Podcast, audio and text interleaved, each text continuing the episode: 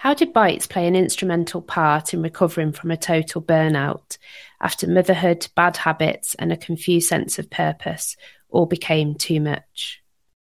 This is what I discuss in today's episode with Janine, a complete badass on her bike who joined the sport at 40 something and whose excitement and love for it is tangible.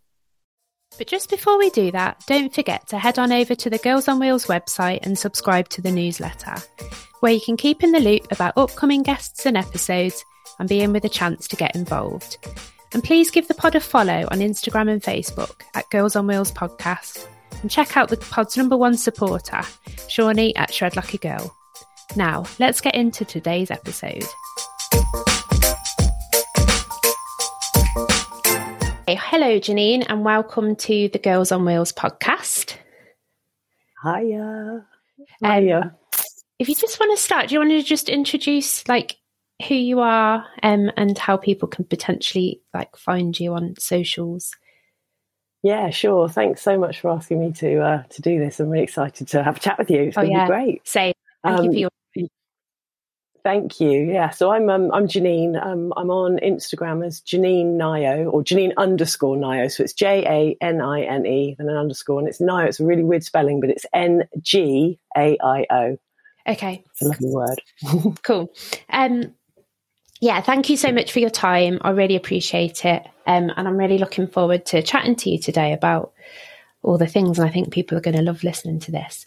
Um, we're going to be talking about how you found mountain biking and how it's played a massive part in you sort of finding yourself again. Do you want to sort of like start from the start and tell us like how this all came about um, and all the trials and tribulations yeah. along the way?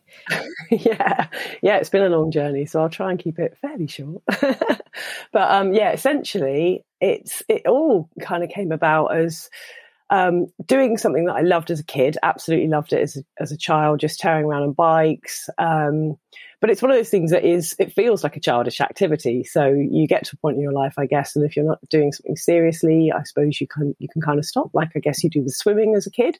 Yeah. Um, so yeah, it uh, life goes on, and I fell in love, got married, had two lovely children, um, and then kind of got locked into the motherhood game, yeah. which is awesome. um, and it's a massive roller coaster, but you, well, I certainly found that I, I totally lost myself along the way. You know, you, you don't even have a name anymore. Sometimes you become so and so's mum when you're yeah. in circles. And, and, you know, that, when that happens a lot, and regularly, it becomes, you know, it can become really, yeah, like it drags you down. Yeah. And it's difficult to kind of find ways to stay on top of that because obviously everybody that you're surrounded with is of like, they've got kids too. So it's all about the kids. And again, that's, it's wicked and that's a wonderful time of life. But if you haven't got your eye on the ball and on yourself and looking after yourself, you can lose yourself.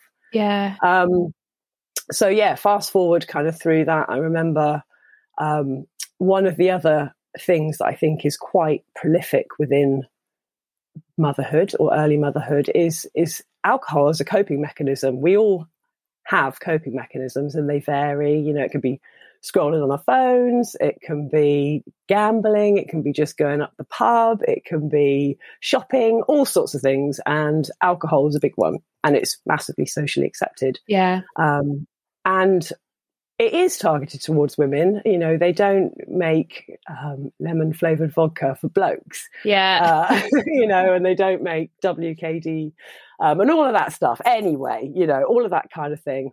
So, yeah, it would become kind of normal on a day to, to a glass of wine, cooking a meal for the kids, and then you can get through a bottle easily on a weeknight, and then that can become three nights a week or more. And then you get to the weekends, and round and round and round we go. Anyway, so that can continue for so long, and then those the effects of that can can get too much. And then on top of all of that, I must have been four years ago now. Got gifted, I now say, with an autoimmune skin condition, um, and it really was at the height of everything just feeling too much. And yeah. I, I liken it now to how things felt pre-pandemic. Do you, I don't know if you felt it, but everything was so tense. Like just before COVID happened, everything felt really tense. And just before my skin broke out, I remember that's how I felt personally. I felt like I couldn't cope anymore. Everything was at bursting yeah. point. Nothing seemed to dull or take away any of that kind of anxious feeling and like just feeling of like, I can't do this anymore. And then boom, something happens and your yeah. all of your attention goes to that one thing. And for me, what was interesting was that it was my skin, um, because actually that's part of me that um, people often compliment a lot and and say that's really lovely. And it was the one thing that I could not not take notice of. So yeah. I had to do something about it. Yeah. Um, and yeah, it kind of just made me really take stock and like think, like, what this is, all of my attention now has to be on this.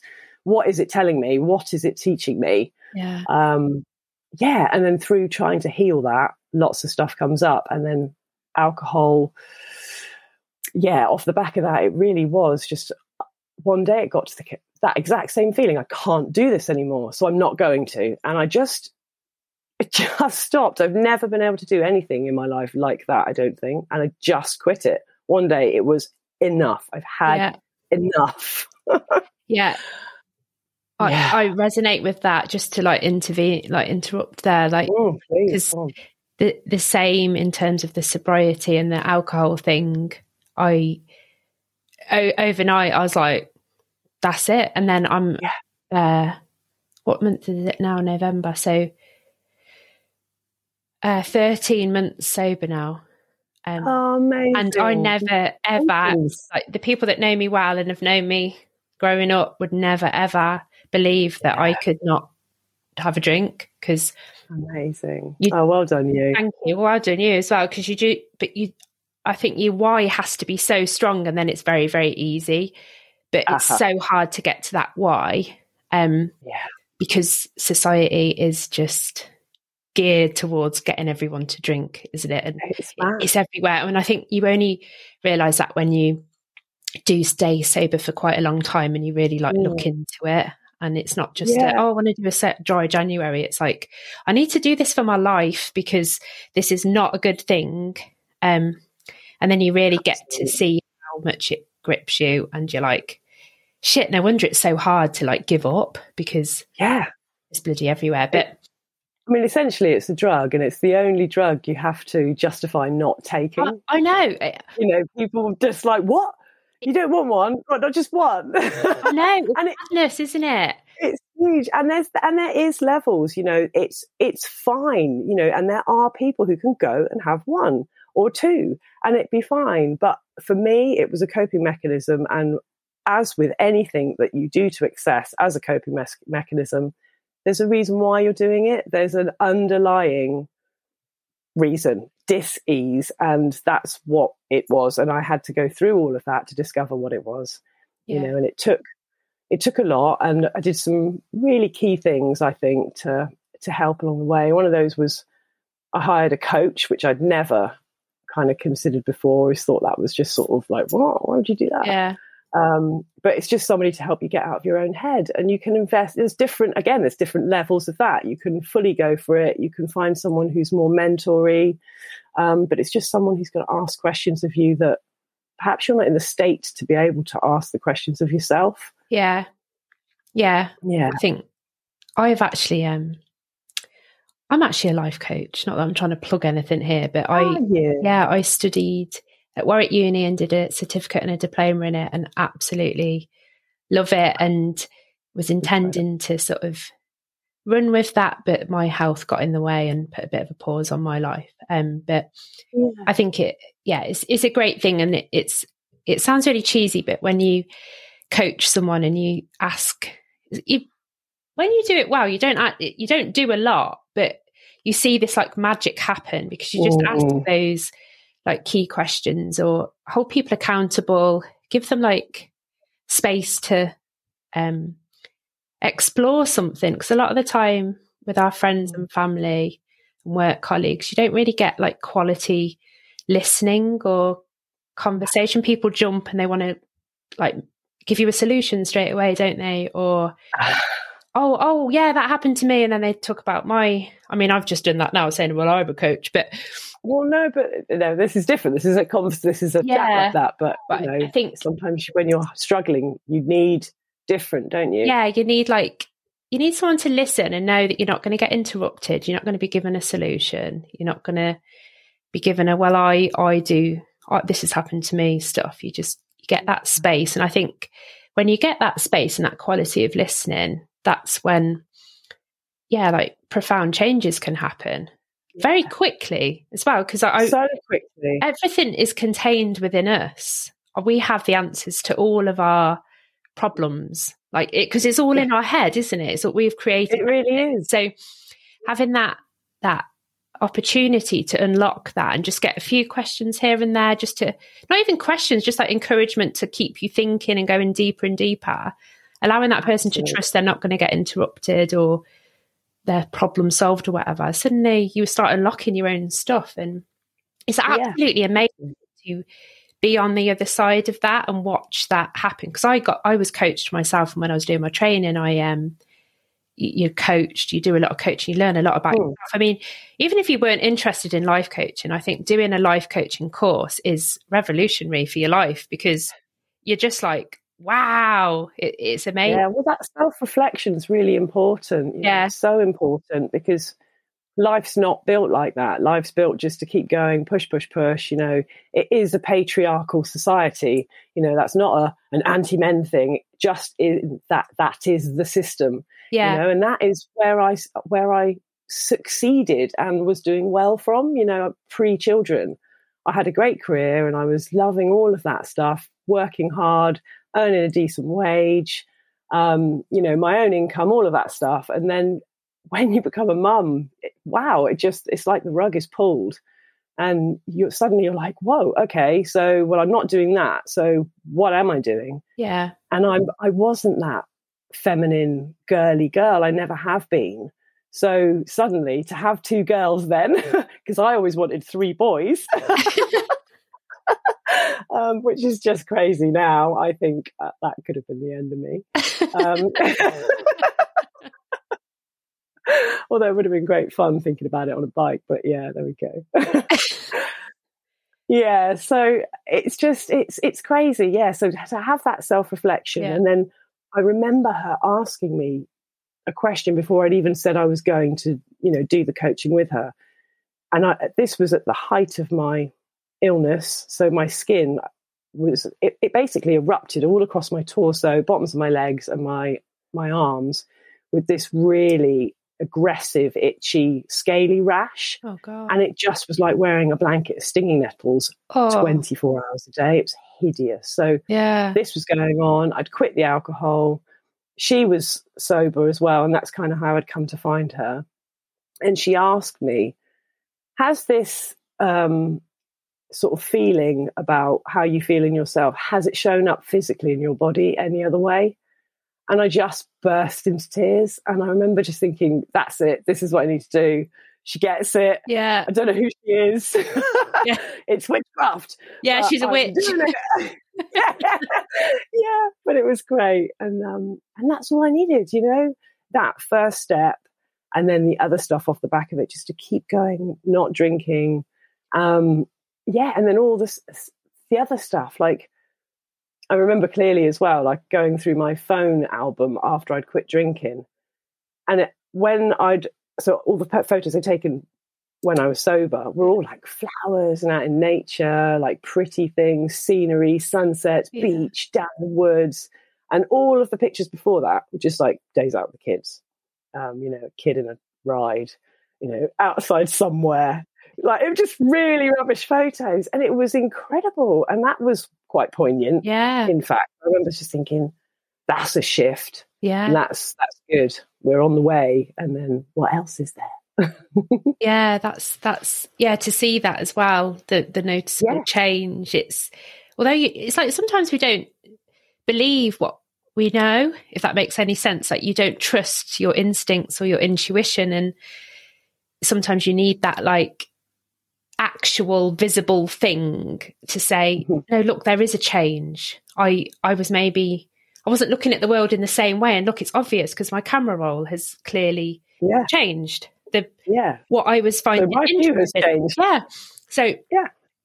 you I think sometimes you can feel things within yourself, but you don't trust yourself enough. So you're like you're looking for other cues or Mm. affirmation that or confirmation that you've that that thing is real. I think that's a shame in that we don't listen to ourselves enough. Um, Yeah. Well, we're taught not to, in a way. We're taught to do what we should do yeah, and not what we feel Mm. is right most of the time. And actually, that does link to riding because how many times do you feel that maybe "Ah, it's a bit late in the day, shouldn't try something new, Yeah. or like, or, or today, like I'm feeling really strong, like I feel like giving that a go, and whenever you go against it, yeah, or how breaks loose. the universe is like, uh, uh, uh, no, not having that one, love. meet the floor. Cuddle that tree. yeah, that's so true. Actually, like it's so true. Like you know in yourself, or nah, nah, and then yeah, when you go against that, you, Yeah, you were like, "Oh, I was right." Absolutely. Defi- I try and listen to that now. It's a fine line though between yeah, pushing it that little bit Yes. further and that like, oh, am I being too cautious or should I just It really is, isn't it? It's a it's a balancing act because I was discussing with Shawnee um, on that other podcast about when you're feeling like you're having a like crap day mentally and you're just like oh, and it feels like a real struggle to get out on your bike, and then it's that fine line between pushing yourself to do it, but then it, or accepting that that is just not the day to go out, and it's okay to just chill out in your pajamas or you know do whatever you've got to do. And it's that fine line like how much do you mm. because i spoke about it taking me two hours once to get out of my house to go on my bike. I was lying on my bedroom floor like oh my god just put my socks on. Like i did not want to go out. I was just mentally like there but i went out and it was the best mm. thing that i could have done but it's that it's knowing isn't it the difference and It really is. it is It really is. hard but trial and error i guess the, the good thing is is if you do just go out on your bike and you really do have a terrible time then you could be like oh, okay maybe i should have stayed in bed but it's not it's not hurt you to go out on your bike you've still at least done a bit of exercise or whatever That's it. Doesn't often go like that though. It usually No. is like you come back with a smile on your face. oh this is it i've i've never had maybe maybe once where it was like horrible rain and it was so cold and yeah i think i was just having a real dark period then where i was like not even my bike can pull me out of this funk today yeah. um but yeah. This is just hard. um so that's the so you got a coach and she was just Ooh. the one because she was like Yeah. she didn't even know about what had happened with your sort of skin. No, and, and no, so not at all. so interesting as well how our we can feel all these things inside us and then it comes out as a physical thing. Like stress manifests itself as physical things. And i think obviously when you have something like that you can't ignore that but there are a lot of smaller iterations of your body telling you that stuff is not right and that you're at breaking point. and Mm. we ignore it Yeah, we really do. I 100% believe that. I believe really wholeheartedly that the majority of stuff that man- disease that manifests in us is uh, you know, there's a root cause. There is a root cause that your body is trying to talk to you and oh, it's so and the thing is our medical system amazing as it is it fixes things quick fixes you know if you break something and you know and it treats us well for long stuff too yeah but it is based on reactive. We're not, we don't look at preventing stuff. We don't look at ben, you know, like looking after ourselves from the from the root. And so much of that is emotional, and we are all of us stacked with little traumas, yeah big and small. You know, all of us. Yeah. We all do, and and the amount of time we spend fixing up our body physically, or caring for our body physically, we don't do that emotionally we don't look after our mental health in the same way. no We really don't. You know, we don't even fix it often in the same way as we fix our physical ailments. yeah We um don't know what's going on half the time. No, So I, I agree.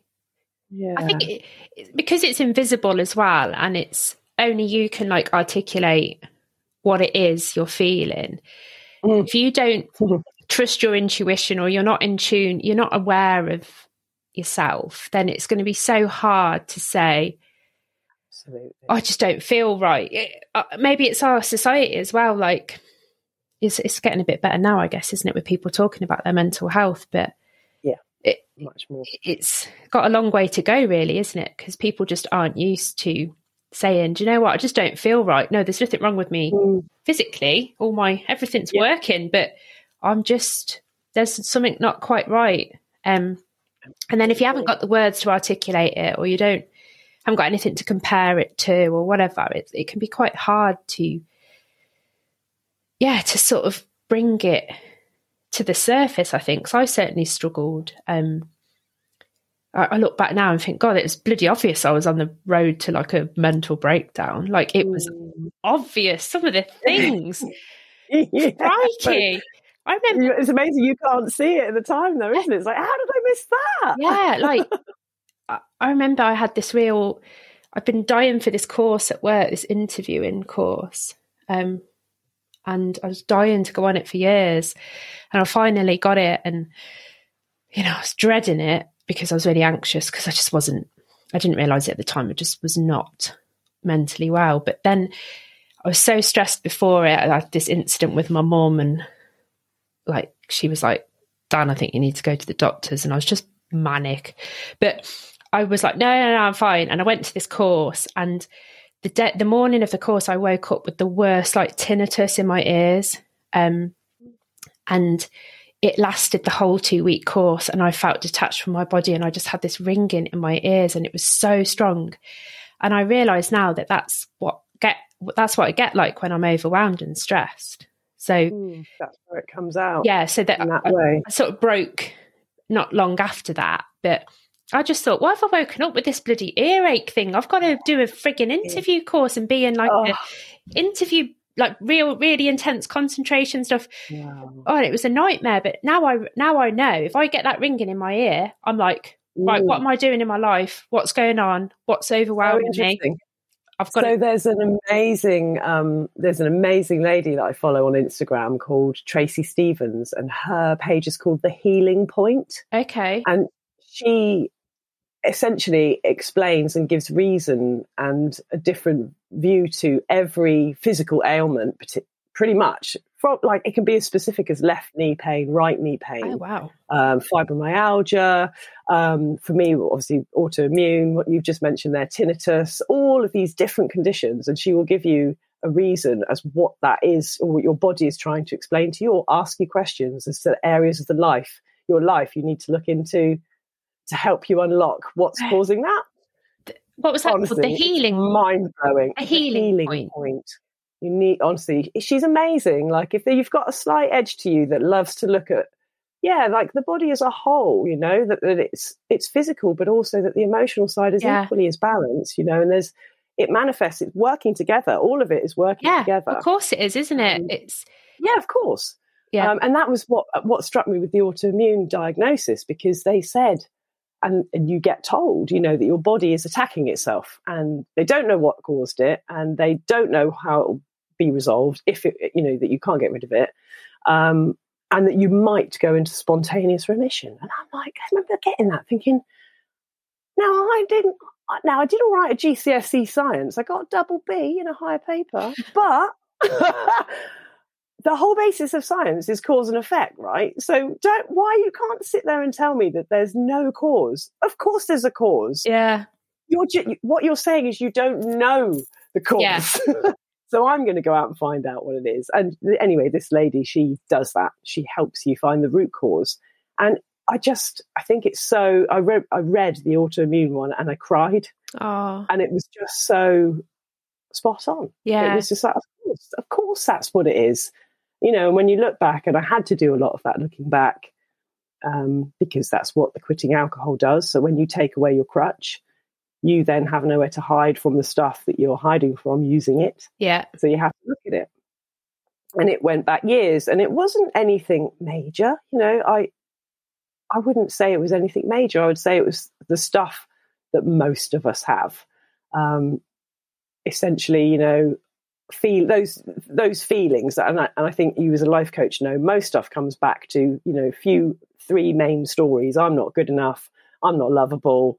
I'm not this, you know, and it and it comes from those little things that happen through you growing up, or your friendships, or how things happen to you, and lay it on top. It makes you who you are, and it makes you believe yeah. those things about you.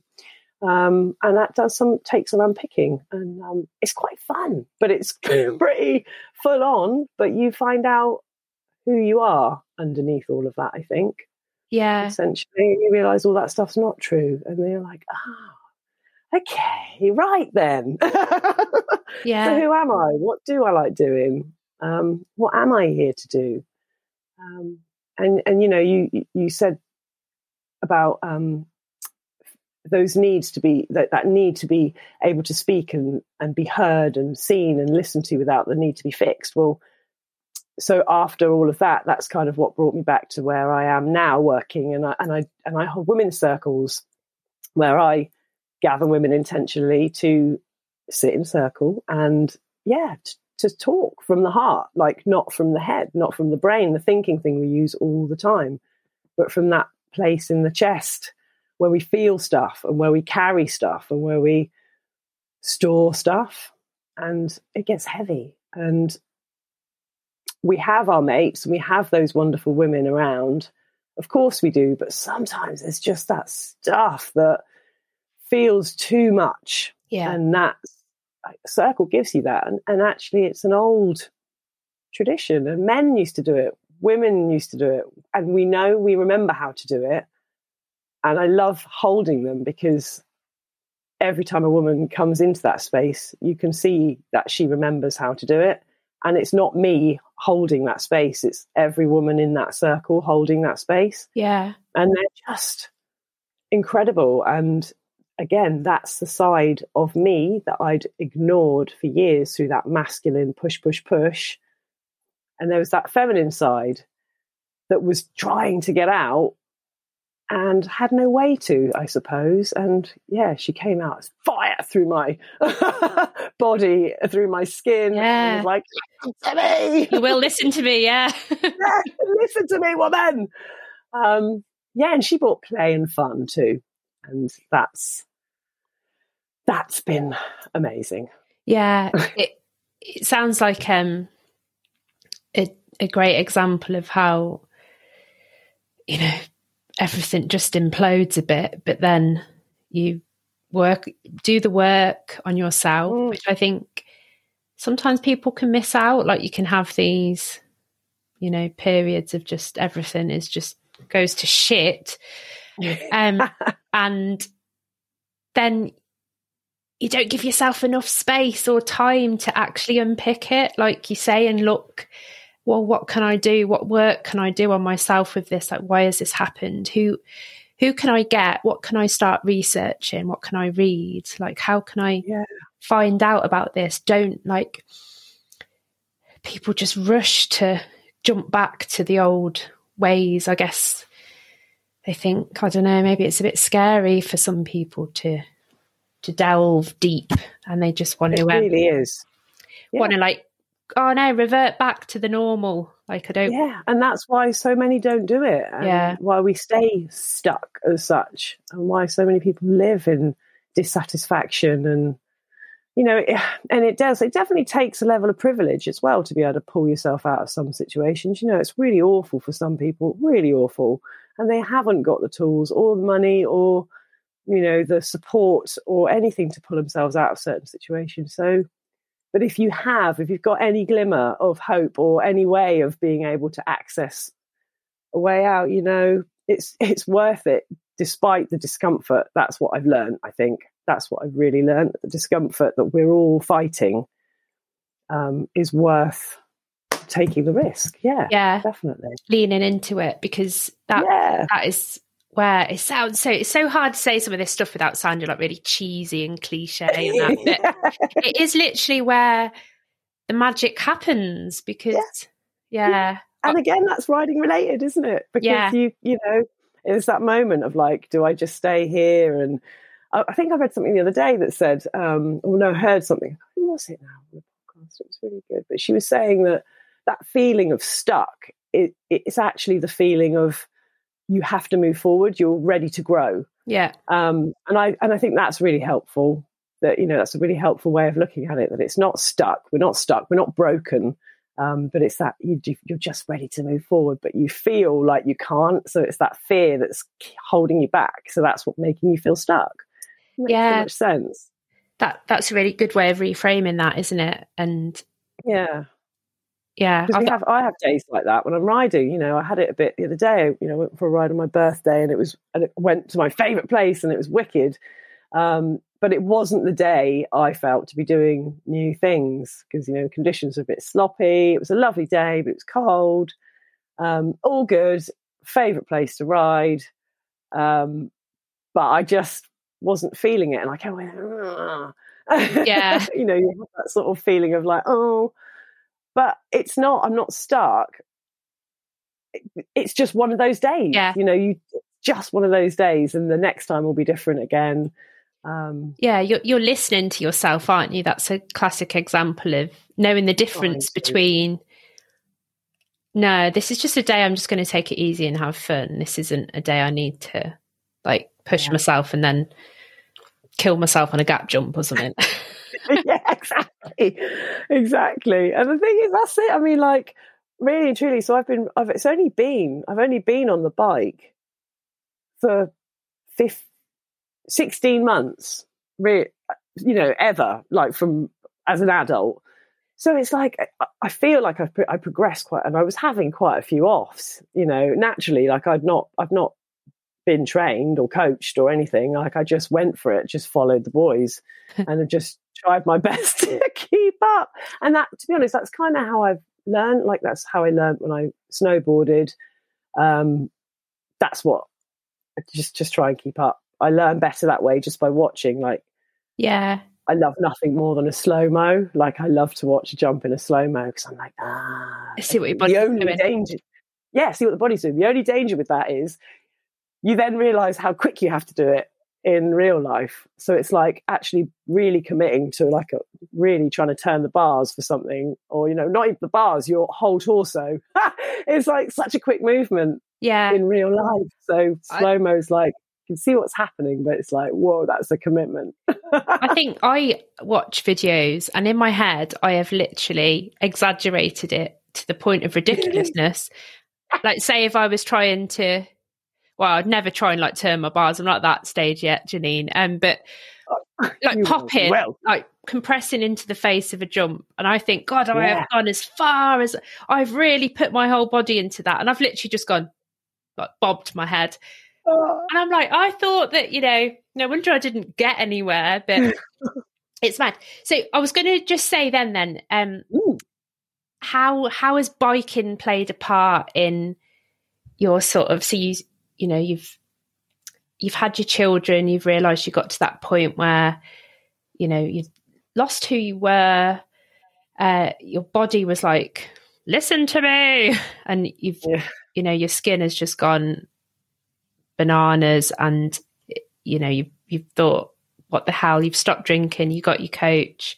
What what happened from there then and how did sort of mountain biking get yeah. come into the mix? Um, it, to be honest it was really random. We went for we went on holiday down to cornwall for like well a weekend a week of camping i think. We took we'd taken the bikes um, and my husband and our mates we'd all met up at Old Hill near Wadebridge, and it was like, oh, you know, he'd been he'd been by he'd been riding for a few years, a couple of years, and I'd never really paid much attention to it, to be honest. He'd sort of gone off with the boys, come back muddy, tired but happy looking, all good, and then he bought me a what's it, a Trek Marlin, so it's like cross country, you know, kind of not even built for jumping, but pulled that out of the van when we got to this bike park. Everyone was sort of got their bikes out. They'd obviously been riding, and there was a few that little sort of, I guess, a sessionable area with two little tables. Yeah, We'd park the vans down there, bikes were out, and I was like, oh, I could, I give that a little roll around. Yeah. And I just, the second time around, I was like, woohoo, wheels off the ground. I was like, this is amazing. And like, literally, my whole inside was just going, like, proper squeal. Sorry if that's like really. It'll be okay. It will level out. Don't worry. But um, oh my goodness, it was just such a joyful feeling, and I just kept looping, looping, looping. I came off. I took half my elbow off that day.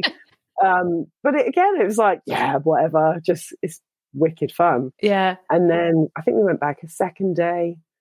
Um, yeah, and I did the same thing. And then we came away, and I was just I was like, right, I need a bike, I need a bike, I need a bike. Yeah. Goodbye. Thinking that mine was all right, but kind of knowing that it wasn't. And then we'd gone there again, maybe like a couple of weeks later, and it was the same thing, jumping that little sessionable area. And then there was this lad that was with his mate, and I jumped a couple of tables, and then I pushed back up to where we started. And this lad said, "He goes, oh, um, do you want to go on my bike?" And I was like, oh, "Okay, um, yeah."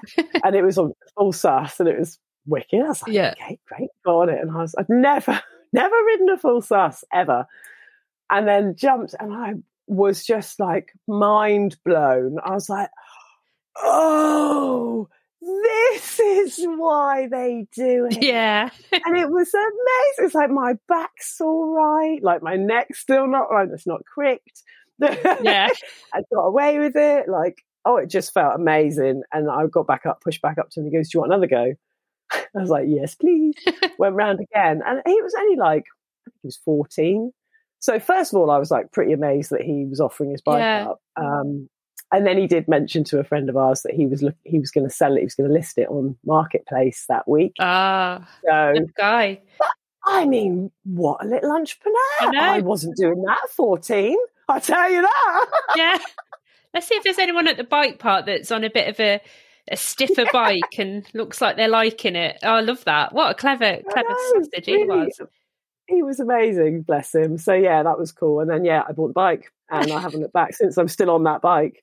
Hmm. Um, it's, it's amazing. But yeah, now I'm like, hmm, okay, this is, this could be fun. It gets expensive, doesn't it? Flipping. Oh, yeah. Uh, It's such a privilege, isn't it, to be able to Such do the sport. And I'm hyper really aware is. of that, especially in Mm, you know what's going on and i'm like i'm so grateful Yeah. for the opportunity that i've got for sure. to be able to still travel to places to go on my bike and to have the bike and to be able to maintain it and i think you know i'm grateful for it because i know that there are you know there are a lot more a lot lot of people in a lot worse off position so i really do Absolutely. appreciate that and it's it is a luxury um big time i'm just but like you it sounds like i'm just so glad it's it's in my life because Yeah, well, this is it. You know, like I've quit drinking. So there's a massive bill I don't have anymore. Like someone asked me to buy them drinks this summer. Like, I was like, I can't afford to drink. Yeah. Like, this is crazy. How much? Yeah. And I just, so it's those sorts of things. I try and look at it in that kind of way, you know, offsetting it in that way. Like, it is like I don't have a coach anymore. Like, I, that was literally like a 12 week thing. Um, and I haven't, I wouldn't say, spent out anything else like regularly on my mental health. I don't have like a, I would love to have a counselor. That would be great, actually. Um, because we spend, well, certainly in my life, I reflected on when I was looking at paying out for that for the coach, you know, I, when I thought about how much that was, I was like, but the amount of money I've spent on trying to kill myself over the years. yeah I need to invest in myself. Um, and that's where that's where I try and square stuff like that. But you're right, it is such a privilege. It really is. And you know, I've I have had to do everything secondhand up to this point, and that's all good. And I and I'm still having a whale of a time. You know, I haven't got anything brand new um, at all. You know, I, I still haven't got any decent trainers. I just ride in vans, but Oh. that's fine. You know, Yeah. I love them, and you know, it's just you just got to do what you can do and just get out and have fun and do as just do as much as you can to have fun. That's all I would say. That's been my biggest learning, whatever that is in your life, because it, it's not going to be mountain biking for everybody.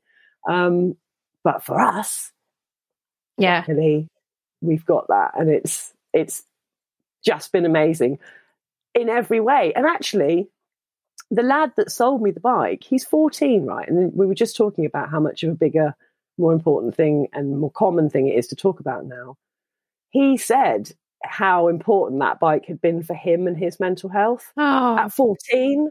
Like, what a, that's amazing. it's really amazing that is. He sounds, yeah, what a guy. What a, what, yeah, totally. You know, he's Amazing. he's really switched on, and and when I and and that, that's another thing that I've really love, and I'm feeling my way about it. Actually, like I've had some of the best chats I've ever had with young people at bike parks, and I mean when I say young as well, I mean as little as ten. Yeah.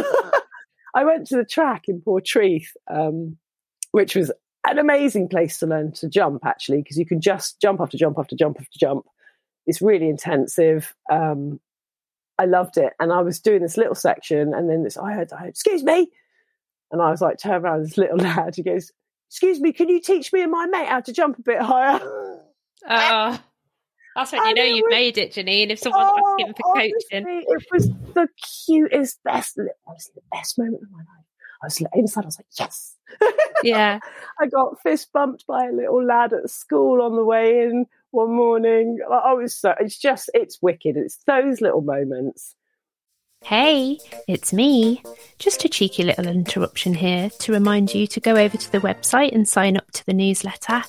Give me a follow on socials at Girls on Wheels podcast. And if you're enjoying this, head over to podchaser.com and leave me a raving review as it helps me so much and I really appreciate it. Now, back to the episode. I had a really cool chat with a girl that I rode with actually at Ladies' Day at Dirt Farm that, that we were at Yeah. Um, and she was telling me about how she races and some of the bullying and stuff that she faces as a result. And I'm like, Oh, at 15, you know, this girl's pursuing, like she's incredible, Danny, like so fast, yeah. amazing, just like what an inspiration. And you know what it comes down to? It all comes down to jealousy. But again, that's what stopped me from going forward when I was younger, stuff like that. Oh, really? So for her to be able to, we sat and chatted for a while just before we sort of started another trail. And it was just a really lovely conversation, you know. And I was just sort of saying to her, you know, you mustn't give up and, you know, explain to her the jealousy. And she knew half of it as well. Like I wasn't telling her anything she didn't know. But it was just a lovely conversation. And like, when do you get to do that? I don't get to chat to kids like that. no. Um, and it was lovely. And it's important for them to have people around them as well that's not their peers and people who aren't their mates and realize that they can relate to people older or, you know, what, yeah, it's lovely. It's just Yeah. really inclusive. That that's so true. Actually, um, we went for a ride yesterday, and we hadn't all seen each other for about a month, and I think we spent more time chatting than we did riding, and it was bloody freezing. But we'd be like, "Oh, come on, we've got to go because we've got cold." But I do think that mountain biking, it, it yeah, it's about.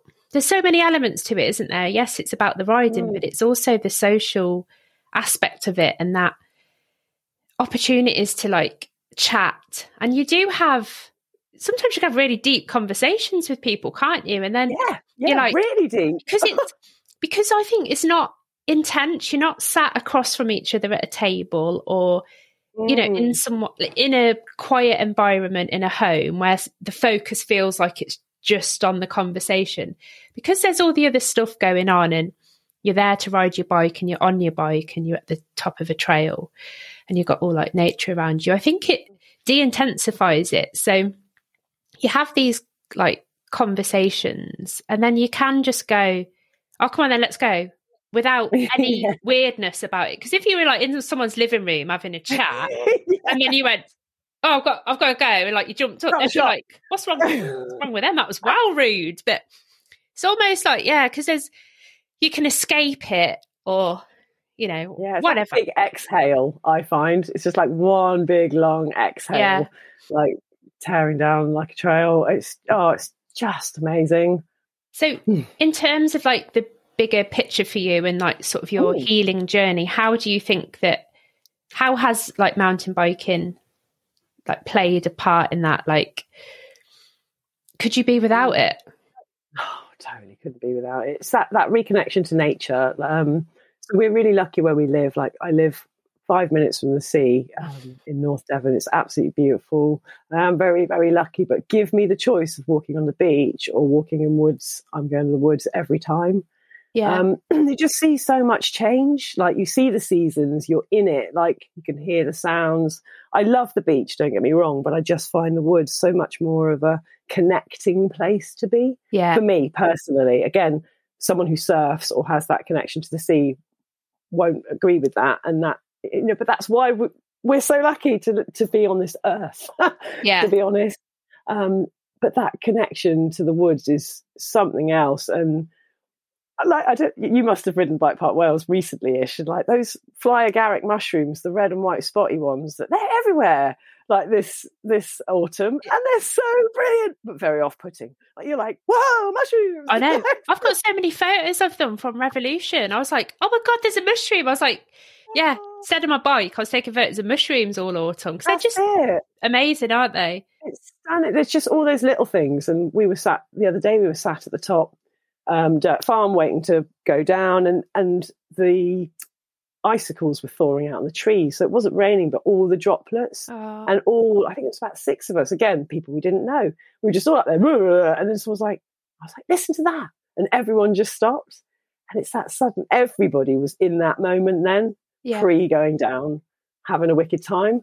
It's just moments like that that remind you of where you are, what you're doing, that you are connected to this earth, that it's not about going to the office and sitting and, you know, doing all this, that, and the other for money, money, money all the time. We can we can really be part of something and have fun in it and use our land. We're really lucky to be able to do so. Yeah, definitely. Do you feel that it's um helped you gain like an identity again? Yeah. Yeah it has. It has. I. Yeah. Mm, actually, what do I want to say about that? It has. It's balanced my identity back again. Okay. And help. Yeah, it's helped me balance. So, I guess I've always struggled with identity. Um, a mixed race. I was born in England my mum's from the Caribbean, my dad's from England. We I grew up in the Middle East in Oman for the first 10 years of my life, but we were always kind of connected to England. So I kind of in terms of physicality, I've always felt a little bit like who am I? I don't really know where I fit. Yeah. Like where where I who I am. So that's that's part of the the healing journey as well, to be honest, yeah. is finding that identity. But what, what I mean by when I say it's brought it back into balance, um, so I was very much in my masculine, became a mother, lost who I was, swinging a bit to the other feminine side again with the healing journey and all of that stuff I sort of talk about. And it's a, I always feel a little bit like, you know, those desk things where you used to lift the ball one side and then the other one would hit yeah. off the other side in the cradle, those steel balls. I felt like my life was like that and still is a little bit, but it feels like it's slowing down. So when that thing starts to slow down, and I feel like everything's a little piece of that. So mountain biking is the other really masculine. Well, I say masculine, but yeah, it is kind of a masculine sport yeah. in terms of its physicality. It is, you know, it's not ballet. Yeah. so it is quite a masculine, but it, and I struggled with that a little bit. I struggled with doing the healing and the women's circle thing and then having this really kind of slightly more physical, edgy side. And actually, recently I've been like, do you know what? Actually, that feels really yin and yang and balanced to me now. Yeah, you can do so both. It, it feels like, yeah, it feels like it's brought me back into balance for sure. It feels like I can, and I'm not like this floaty, hippie kind of what you would imagine a lady circle holder to be. It's not that. And again, that's another thing I've had to kind of work on. And the people that, or the women that I feel called to call into circle are the kind of women that wouldn't normally sit, step into that space because that's where I found the most benefit. Yeah. I would never have done that. Um, but by being a bit more of a blokey girl, I found so much benefit in it. It's like, okay, women are safe. Yeah. They're not really like dangerous or out to get you or really bitchy. And and mountain biking's proved that too. Like I've got this amazing woman that I met, and she's the biggest cheerleader ever of me. And that's so new to me. When do women outwardly do that for each other? Yeah. And a bloke at the park the other day said that. He said, I'm so envious of you women because you're so encouraging of each other. And so you do things for each other and you care for each other. And if something happens, you're all there for each other. And I thought, that's amazing, isn't it? Yeah, it is. And yeah. I think you're right eh, that it comes out in mountain biking, maybe in other sports, but obviously we're talking about mountain biking here. And Ooh. it's really special because you, you make, you meet people just randomly and then they become your riding friends. Um, yeah. And then they're there with you and yeah, they, they're, they're encouraging you. There doesn't, I've never ever come across any sort of like jealousy within no. it. Like, no, it's like, lovely, isn't it? I was talking to Shawnee about how we, even if we haven't necessarily had a great day riding ourselves and haven't pushed ourselves or fe- beaten ourselves up a bit, if one of our mates has done something that they were trying to achieve, we get that mm. secondary buzz from it. And we're like, Sure. I've had such a good day. Like, yeah, I rode a bit crap, but you know, Shawnee cleared that jump or someone yeah. did that massive drop. And you, there is, it's not like, oh, but I can't do that drop. Oh, they can do it. Oh, that's oh yeah, great one. Like I've never ever come across that. It's everyone's no. just genuinely happy regardless of what they can do. And I think in a lot of situations that wouldn't happen because people will be like, Oh, well, I can't do that and I feel a little bit shit that someone else can. Mm. So I'm not gonna I'm not gonna like celebrate that with them because I'm just yeah. I'm being a bit of a knob. But with, yeah, biking, there's nothing more exciting than a group of girls like heckling you when you're trying to come off a curb or something tiny or whatever. and you're like, yay, I've conquered the world, but it's just something really small. And what sure. I really love is that there's no, um, oh, what's the word? Like, you, you can ride with girls that you know are amazing and they're like doing massive stuff. Um, mm. And then you do something that to them would be nothing. They could like do it with their eyes closed. Yet they are genuinely celebrating you doing that. Absolutely. And it's genuine and they're not so full of themselves that they're like, oh well, I can do that in my sleep. They're like, yeah, yes! none of that going on, and it, it's just wicked, isn't it? It's so like frigging exciting because you just, it's really cool, just like, and it is such a great feeling because then you want to push yourself I mean, uh, with guys as well, guys do it too. It's not just limited to girls. Yeah, they do. I was going to say, I was just going to say, like as a sport generally, yeah. it's really like the, the, the most inclusive and kind sport I've a group of people doing the sport that I've ever come across. Yeah, like, and I and I and I often think about what that is as well because obviously being really close to the sea here, we've got a lot of surf going on, and that's good. I'm not a surfer um, just because it's too cold. That's all. No, no other reason. just because I don't like cold water. That's it. Um, but there's you know my husband surfed and lots of friends that do. But there's a different attitude, and I often think, what is that? And what I've come to recently, I think it's scarcity. So the trails are always there. Like yeah. the parks are there. It's not going anywhere. Uh, like the only thing that changes is the conditions, and like that's you as a rider that has to adapt to that. There's not you know there's nothing else that's, but with with surfing the tide's changing all the time. The winds could be on the winds off. Like you've yeah. only got a small window of time to be able to do it. So there's kind of more of a like a competitive yes. element i suppose. But there isn't that in mountain biking and you can't do it at the same time as someone no one's going to push you off a trail. It's yeah. it's, and i think that that all adds to it and it's amazing. It's amazing for that. Definitely. Oh it just yeah, it's really special, and yeah, it's it's it's guys as well. It's not just girls that are. Sure, there's something like... special about a group of a group of girls like encouraging you. Um, but yeah. in general, everyone is just just buzzes for everyone, don't they? And yeah, that's what I love as do. well when you you know you ride with guys or you come across them and they they'll like help you do something, and you know that they are literally ridiculous on their bike, but they are so excited yeah. that you've just like achieved yeah. something small, and you're like yeah, but I feel sorry for guys because I think sometimes they're damned if they do and damned if they don't because uh, you know they, they offer a bit of help or advice and some people can receive that as oh stop mansplaining or like they But there are people Yeah. that do mansplain and are really annoying and patronising. But then I think most people just want to help and they're genuine and they've got the Yeah, it's the buzz. But if they pick, totally. To be honest, I've I've, I've only ever come across uh, most. I think all blokes, bar, bar my husband maybe, and a couple of close friends, I can take advice from. you know, but there's, that's always the way. Yeah. yeah, you It's can't have your partner telling you what to do. no, it doesn't really work. but um, you know, honestly, generally, every other bloke that's ever sort of ever offered any advice is really encouraging and like not mansplaining or patronising or down talky at all, ever. It's always just been like, oh, put another crank in there, or like my favourite one. I love it when I hear, "You've got it." Yeah, That's such a lovely one to hear, yeah. isn't it? You've got it. It's like, oh, And I think I wish I had the confidence in me that you've got in me that I I have, and I've known myself forty four years, and you met me five minutes ago. But yeah, let's go for it.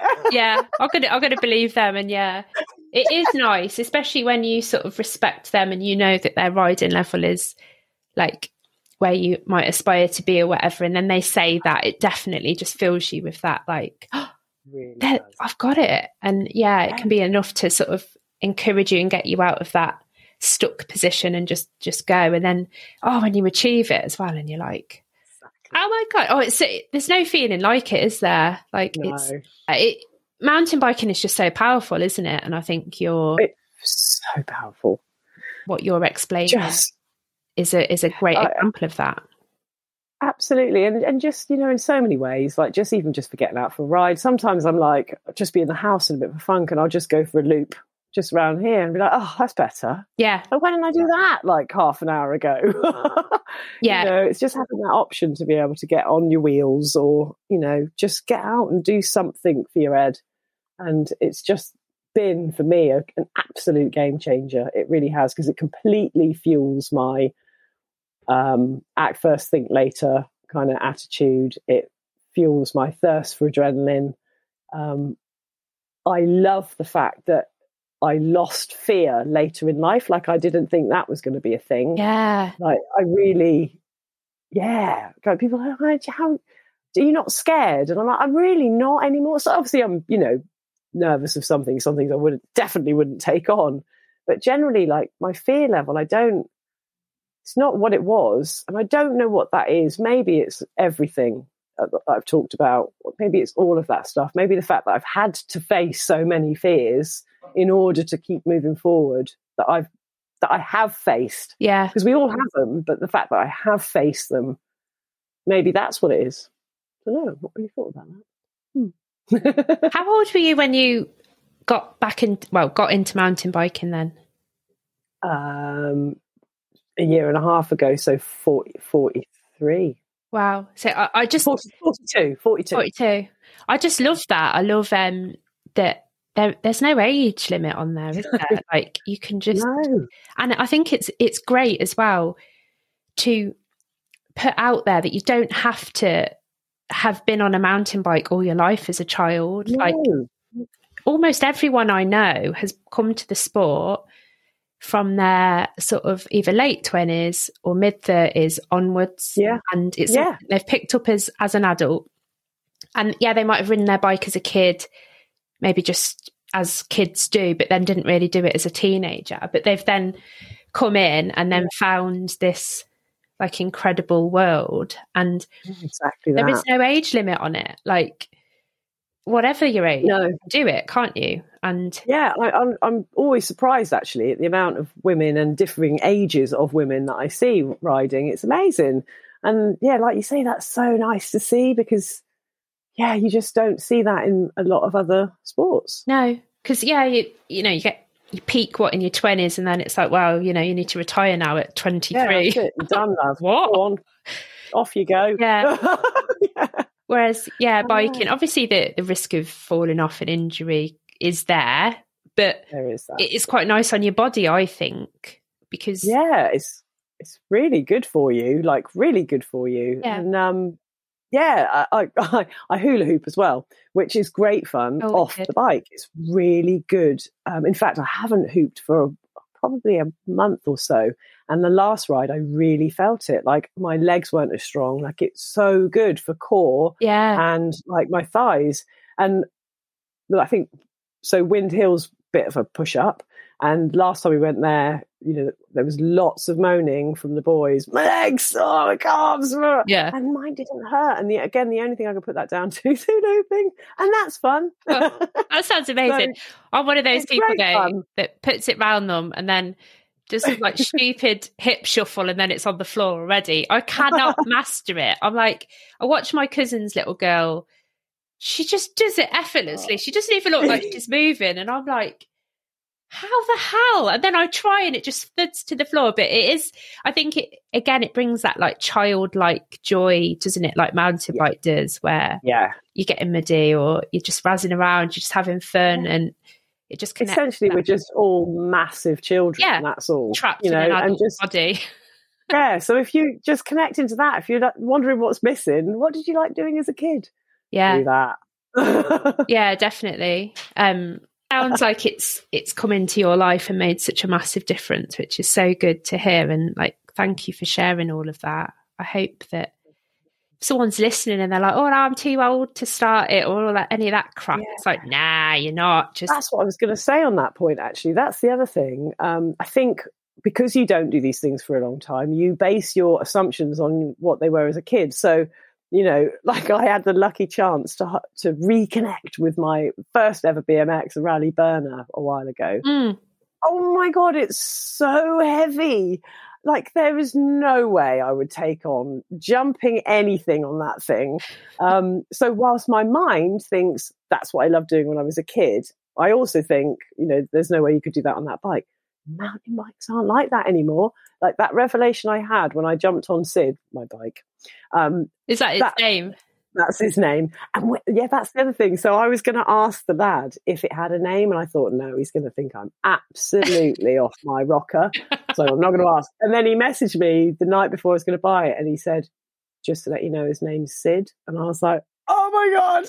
Yeah, he's just as mental as me. I love that. Yeah, yeah it's brilliant. That was all good. But um, yeah, so as soon as I, you know, jumped on Sid, it was like, well, game changer. And it's like putting on a wetsuit if you've not, you know, put one on since you had one on a Nuki when you were 14. It's a different game. They're warm now. You know, like the bike is amazing. It it soaks everything up. It helps you. It responds to you. It looks after you. You get away with a lot more. You know, it's yeah, that's a great point in that way.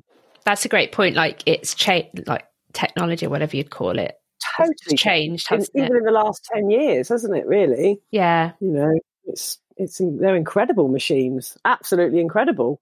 Yeah. They're, they, they're worth more than my car. I know. Well, I, I was saying that when I got hooked, I ended up buying a hardtail and it was worth mm-hmm. more than my crappy little Clio. And I was like, who am I? Like, I would never, never have dreamt of spending that on a bike. It's like, yeah, it it was worth every single penny because it introduces you to a to a wonderful life, doesn't it? It really does, and you know, in that way, like I say, you know, everyone, you know, you you do what you can to afford what you can, yeah, and you find ways of affording what you can. And mine was quitting booze, and that's why I can, I feel like it's all good, you know. Not, and I don't even spend that much on the bike now. I'd love a new bike, of course I would. Who wouldn't? Um, but for the moment, my bike's amazing and we're having a great time together. And yeah, you and Sid. Yeah, me and Sid. I got him a sidekick. I got a little jump bike last year. Obviously, she's called Nancy. Obviously. Obviously. See, I don't. I, I was just thinking of bikes, girls or boys, because cars oh, are girls, aren't they? They are. But I quite like the fact that Sid could be either. Yeah. Yeah yeah. either. True. Are you loving your jump bike then? Yeah, that's that's been cool. Actually, I've not got out on that as much as I'd wanted to. I've done a couple of sessions at the track, which was wicked. I just that was so much fun. Just jump, jump, jump, jump, jump, jump over and over. It really gets. It was enabling me to kind of practice moving the bike in the air. Yeah, that's what was good with doing that because you you can do that obviously if you session areas at parks, but generally you're just doing trail top to bottom mostly, or you know, if you are sessioning a little area, it's kind of push back up and go right round and round. Whereas this place, it's just you literally land one, then you're off again. You land one, you're off again. it's so much fun. And I think I had that feeling of being a kid again when I rocked up at that place and just stood there, just looking at it, going like, "Oh, yeah, this is the best thing I've ever seen." It's so good, isn't it? And what I love is that you don't.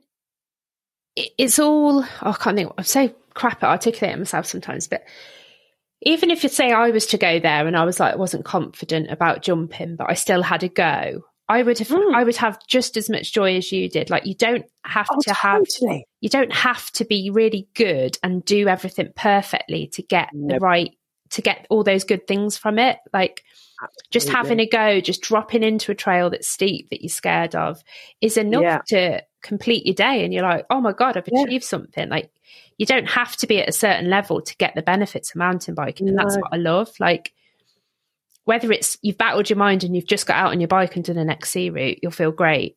Versus yeah. you cleared that table or done that big drop that you were scared of. Like it's the same feeling. So yeah, you don't have to be like, oh no, I can only start mountain biking when I'm good at it, because True. otherwise, True. Be, otherwise I won't feel anything. It's like, nah, you're just the the feelings you get from whether it's just going out on your bike or doing a feature or whatever is is the same and it's it it's really amazing. is and and a lot of good parks have it all covered as well don't yeah. they yeah most most places have it all covered so you know there's something for everybody as well which is amazing you know like the say the track you know it literally ranges from small tiny little rollers and then it progresses up but because they're so close together as you feel like you're getting more confident, you can kind of cross the tracks. so they're ah, yeah. all in sets, but kind of going up in sizes.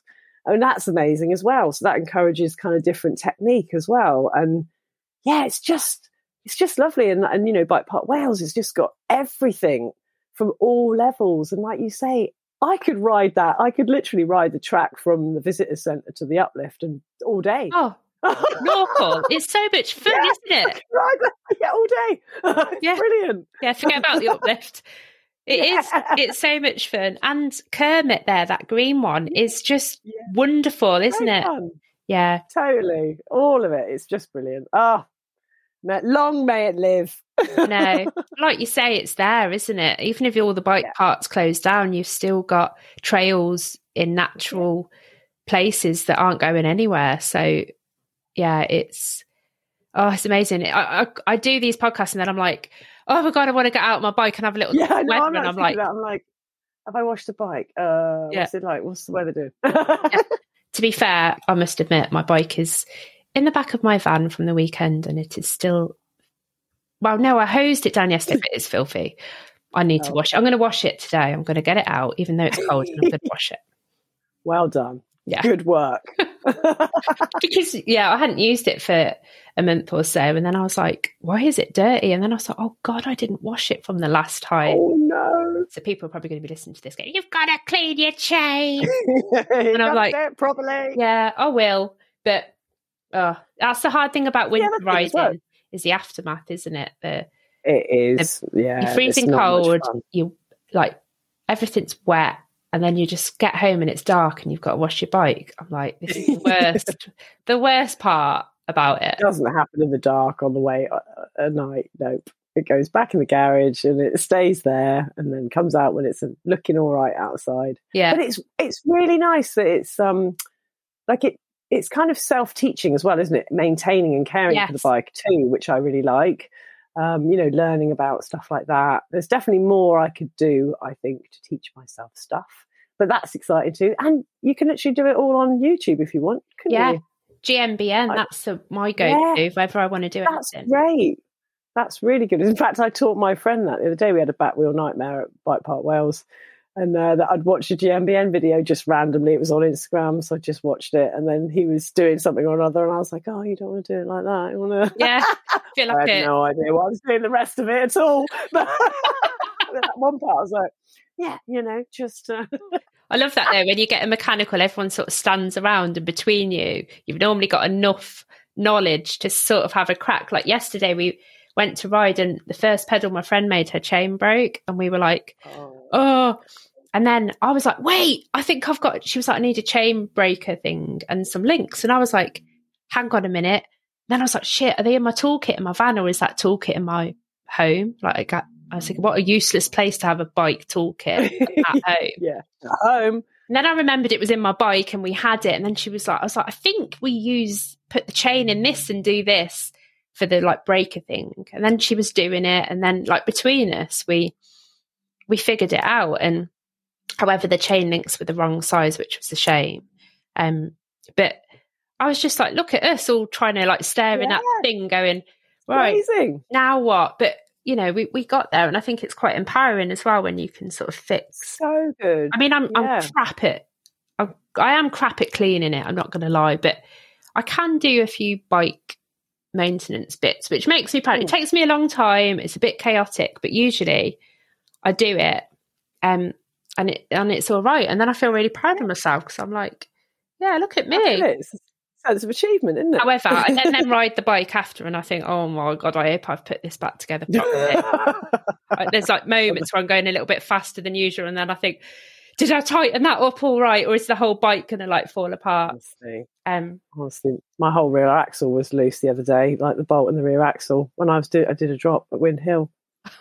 And the thing is, the worst thing is, is I knew it was. oh I yeah, I to commented on that, didn't I? Yeah, Honestly, what was I t- like? Oh, anyway, yeah. So there's those moments too, isn't there? When you're just like, you survive. I shouldn't get away with this stuff, but I did, so I'm going to do it again. But I did. Yes, it's right. Oh, amazing.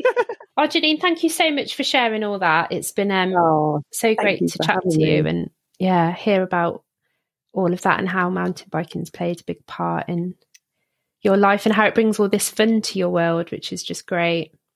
Yeah, it really does. You know, it's just one of those things that it you don't you don't it doesn't owe you anything. You just go and do it and you have an amazing time. It does wonders for you and you can pretty much do it anytime you want, really. If, you know, you can just get on your bike and get out there.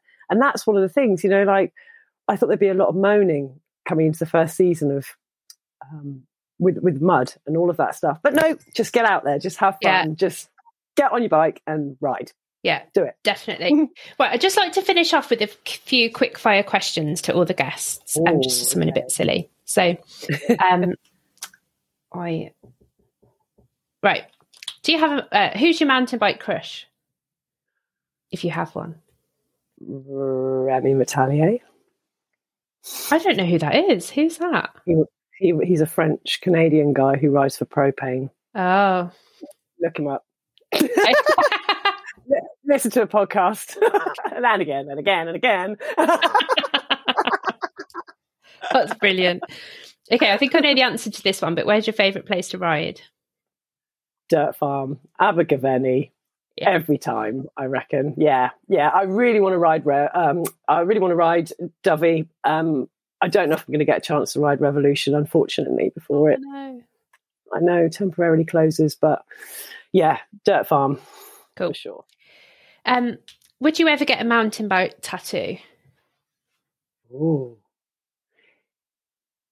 Yeah, probably something obscure like a chain link or something. Yeah, Yeah. something little like that. Yeah, that would be all right. Okay. I, I like that question because I'm like, how diehard are these like mountain bikers? Like, would they be like, yeah, I'd get I love mountain biking across my chest or Across my forehead. yeah, yeah. that is extreme. it is extreme, isn't it?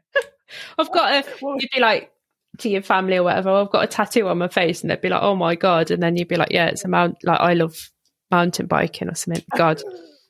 That that maybe there's people out there that have got that. Who knows? No judgment, but that is you're a diehard fan if you've got that. Okay. Um Absolutely. if you could wave a magic wand and get like a skill overnight, what would it be? Mountain biking. Ooh, a skill. It would probably be just to be able to do berms as fast as possible, literally just hopping in and out, roosting, spraying everybody with dirt, doing that. Oh yeah. oh, that would be the dream, wouldn't it? Wouldn't it? Cornering. Wouldn't it? Oh, Yeah. Yeah. Just hopping in and out. Doof, doof, doof, yeah. like the pros, and you just hear that. Yeah. noise. Uh, Yeah. Instead, I instead I go in and put my brakes on a little bit, and then go bolt yeah, up. Right was like, But in your head, you're like, wow, proper. Yeah, exactly. G this. It's amazing. Okay. Um, if you wear padded shorts, would you wear pants under them? I heard this one on Shawnee. So God, I laughed. I was listening to it in the shop. Oh my god, it's Um, so funny. Yeah, she's worried that that Oh. phrase is going to follow her around now. I would, and it relates back to my. I just don't like being cold, so I wear padded shorts. Um, and I just, yeah, I do wear pants because I just don't like being cold. Another It's like- layer it's for like the- warmth. yeah, yeah, basically. Fair enough. Um, what's your go-to heckle when someone does something good when you're riding? Um, it's probably a you, a you. Yeah, probably that or a yo. That's cool. yeah, I do, I vary between some deep voiced guy persona to a squeaky chipmunk. Or it all depends. Whatever happens, I'll ruin people's videos. I'm like, I've got to use that with no sound now. Like, sorry. Love it. Um, if you could give one tip for someone new in the sport, what would it be? Um, that would be just yeah, just to um exactly what we were just kind of talking about, just to treat it as something that doesn't need you don't need to be perfect at. Just go out, just get on your bike, just start rolling, just start rolling around on your wheels. Yeah. Just do that. I love that. Yeah, you don't have to be perfect. Just Yeah, just start. yeah, just do it. Awesome. Yeah. Okay, and finally, if a squid could make a noise, what would that noise be? Um, something like that. That's amazing. I wish this was um video as well because that impression. I'm with your jumper because it's got the um, like puffy sleeves. You literally looked like a squid. oh dear. That was amazing, Janine. Have you been practicing that? I'm worried that people are going to listen and then practice. No, I haven't. I just I saw that little your lip the logo thingy then. But that is what they have, isn't it? That funny head thing, and then they do that weird kind of Yeah, pulsating. that that was amazing. I think you're onto a winner. Sorry, Shawnee. Shawnee was so confident she was going to win. I was like, mm. no, that's amazing. but yeah, thank you again, Janine. Thank you for your time and thank you for sharing all that um, stuff about your life. And yeah, I really appreciate your you. time. And it's been so interesting to hear about it all. Oh, cheers! It's been wicked to chat. Thank you so much. You're welcome. Thank you so much for listening to this episode of Girls on Wheels. If you enjoyed it, please head over to podchaser.com and leave me a review. And don't forget to tell all your mates. If you've got any comments or want to get in touch, head over to my socials and drop me a message as I love hearing from you guys. I hope that by listening to this today, it's made you want to get out and ride your bike.